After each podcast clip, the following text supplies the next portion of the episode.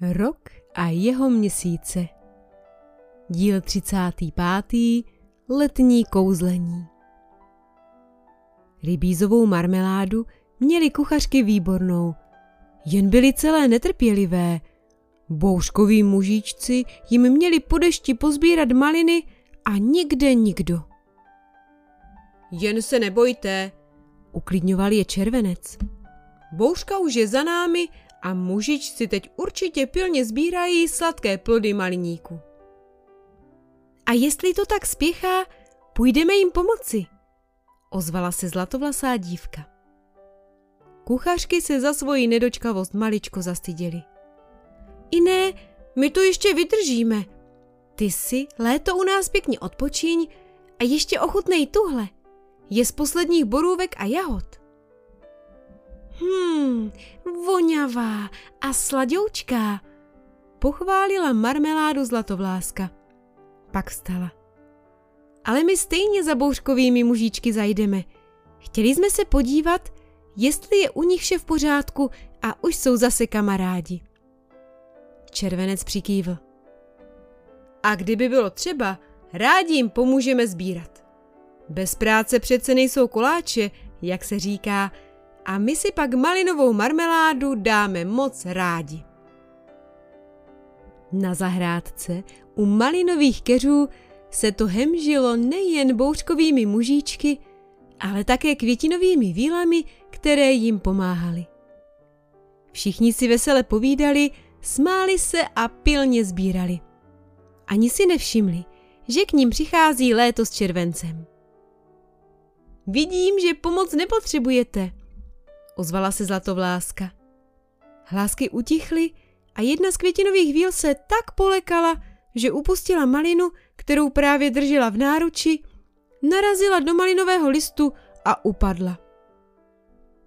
Je, já tě nechtěla polekat, promiň, omlouvala se zlatovlasá dívka a vzala drobnou vílu do dlaně, aby se podívala, jestli si neublížila. Víla se začervenala. To nic není, jen si trošku narovnám křidélko a bude to v pořádku. Ale šatičky máš maličko natrhlé, řekla zlatovláska. Rozhledla se kolem sebe. Za chvíličku se usmála, položila vílu na zem, zhýbla se pro spadlou malinu, nabrala do ní dešťovou kapku, která visela na lístku maliníku a promnula vše v dlaních. Když je otevřela, místo maliny jí na dlaní ležely růžovoučké víly šaty, pokryté jemnými třpitivými perličkami. Ju, ty jsou krásné, zaradovala se víla a hned si šaty zkusila. Padly jí jako ulité. Víla se radostně zatočila. Její kamarádky k ní hned přiletěly a její nové šaty obdivovali. Byly opravdu moc hezké. A teď trošku ozdobíme také vás, řekla Zlatovláska, když viděla, jak se třpitivé ozdoby vílám líbí. Nabrala do dlaní dešťové kapky z trávy a foukla do nich. Kapky se ve slunečním svitu zatřpitily, rozdělily se na spoustu drobných perliček a přistály vílám na šatech. Víly se navzájem prohlížely a spokojený úsměv jim pohrával po tváři. Všichni pak létu poděkovali a letěli za svými květinami, aby se jim ukázali v plné kráse. Zlatovláska se usmála. Pak se otočila na bouřkové mužíčky, kteří na všechno koukali s otevřenými pusami. A co můžu udělat pro vás? Vůbec nic, odvětili mužíčci. My jsme teď spokojení a nic nám nechybí. Tak to jsem rád, že už se na svět zase usmíváte, řekl červenec. Ale jestli nevadí, pomůžu vám maliny kuchařkám alespoň přinést. To nemusíš, zasmála se dívka a mávla nad košíky rukou. Teď málem otevřel pusu také červenec. Košíkům totiž vyrostly drobné nožičky a oni se na pokyn léta vydali cestičkou rovnou k chaloupce kuchařek. Bouřkoví mužíci se rozesmáli. Košíky s nožičkami ještě neviděli. A když při jejich cupitání některá malina upadla, košík se zastavil. Jednou nožkou si ji nadhodil zpátky jako fotbalový míč do branky a pokračoval dál. To je báječné, radovali se mužičci a pospíchali honem za košíky, aby viděli, jak se na takový košíkový průvod budou tvářit kuchařky. Tak tomuhle říkám letní kouzlení. Zasmál se také červenec a ze široka se usmál na léto. Dívka se začervenala. Alespoň se rozveselili ještě víc, ale teď už pojďme, jsem zvědavá na sklizeň obilí. Na poli i u něj se to polními obříky jen hemžilo. Jedni speciálními kosami žali tvrdá stébla ječmene, další je sbírali a vázali do snopů, jiní těžké snopy stavěli do panáků, aby na poli obilí ještě dozrálo. Pak přijde čas svést vše do stodol a obilí vymlátit. Dnešní den je teplý, slunečný, pole je hezky vyschlé a obříkům se dobře pracuje. Na hlavách mají široké klobouky, aby je po celém dni na sluníčku nebolela hlava. A když mají žízeň, napijí se chladné vody ze studánky. Tu si ve čbánech nanosili do stínu nedalekého ořešáku. Práce na poli je namáhavá, ale obříci jsou statní chlapíci a při práci si dokonce zpívají. Když se slunce začne pomalu schylovat k západu, posadí se polní obříci na kraj pole a spokojeně se dívají na snopy se skládané do panáků. Schutí si pak zakousnou chleba se slaninou a protože se jim ještě nechce domů, prosí léto o krátký příběh, který by byl příjemnou tečkou za dnešním dnem. Tak dobrá, souhlasí Zlatovláska a dá se do vyprávění. O lakomém klásku. Bylo, nebylo, za jednou vesničkou leželo široké pole. Každý rok na něj lidé zasadili něco jiného. Jednou to byly slunečnice, jindy jetel, mák či pohanka. Občas se na něm objevila řepka, ale nyní na něm bylo zase to obilí. Počasí vesničanům přálo, takže na jaře vyrůstající obilí tu a tam pokropil zahradnický deštík. Sluníčko ho šimralo a pobízelo k růstu. Větřík mu zpíval veselou písničku a když přišel letní čas, dozrávalo spokojené obilí pod teplými paprsky.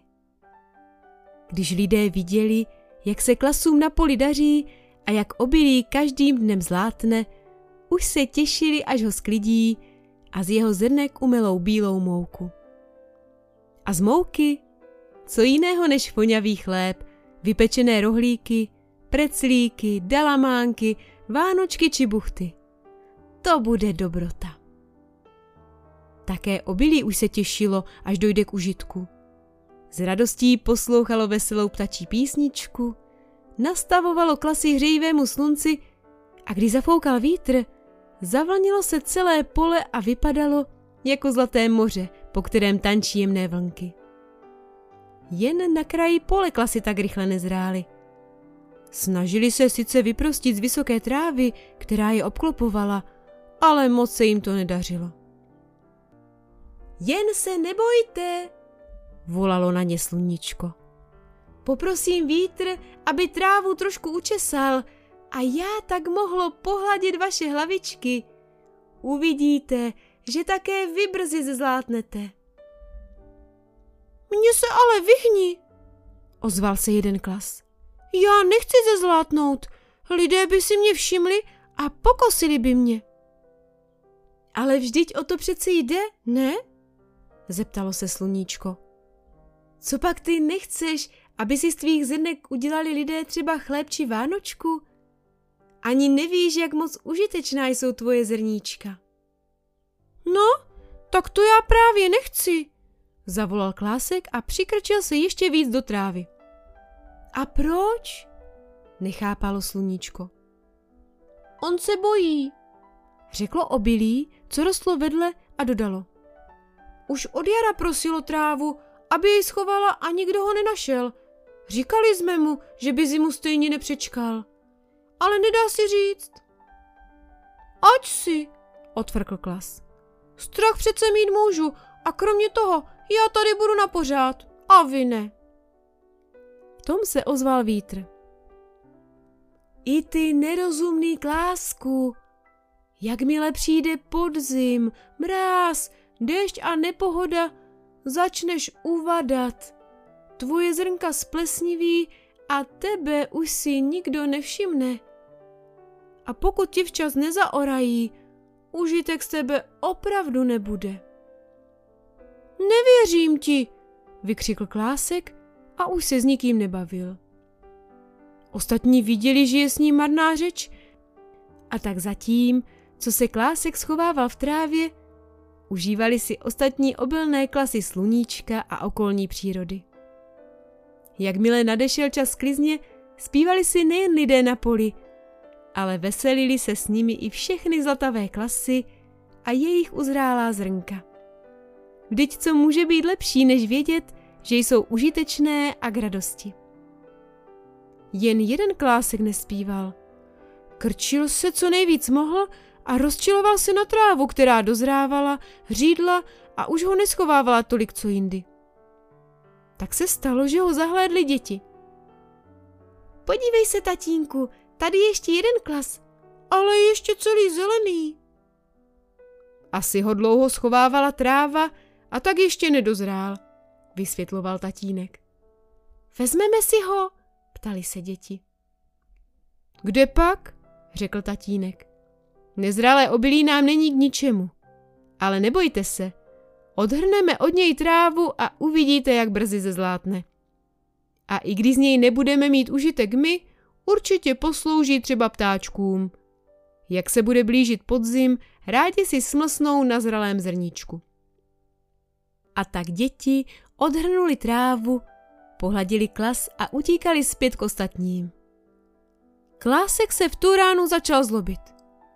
Lidé jedni oškliví, co pak neví, že jsem se schovával v trávě a ty trávo jedna slabá, nemohla jsi vydržet a pořádně mě schovat?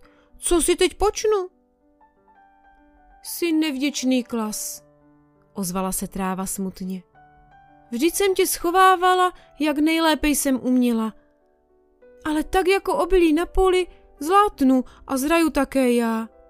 A že nejsem už tak hustá a zelená, za to opravdu nemohu. Klásek si odfrkl a už nic neříkal. Byl nazlobený. Hodně nazlobený na celý svět. Ale jedno věděl. On se jen tak nedá. To tak, aby si na jeho zrníčkách pochutnala nějaká zvířata. He? Však on už něco vymyslí. A taky, že ano. Když kolem letěli ptáčci, slíbil jim pár zrníček za to, že k němu nanosí větvičky a schovají ho. Jenomže když ptáci svoji práci dokončili, nedal jim klásek ani zrníčko, prý ať si zrní seženou jinde. Ptáci byli smutní. Není hezké něco slíbit a nedodržet to. A tak si jen povzdechli, odletěli, ale nezapomněli říct o lakomém klásku všem, koho potkali. A tak se klásku všichni vyhýbali – a jemu to vlastně ani nevadilo. Však nepotřeboval žádnou společnost.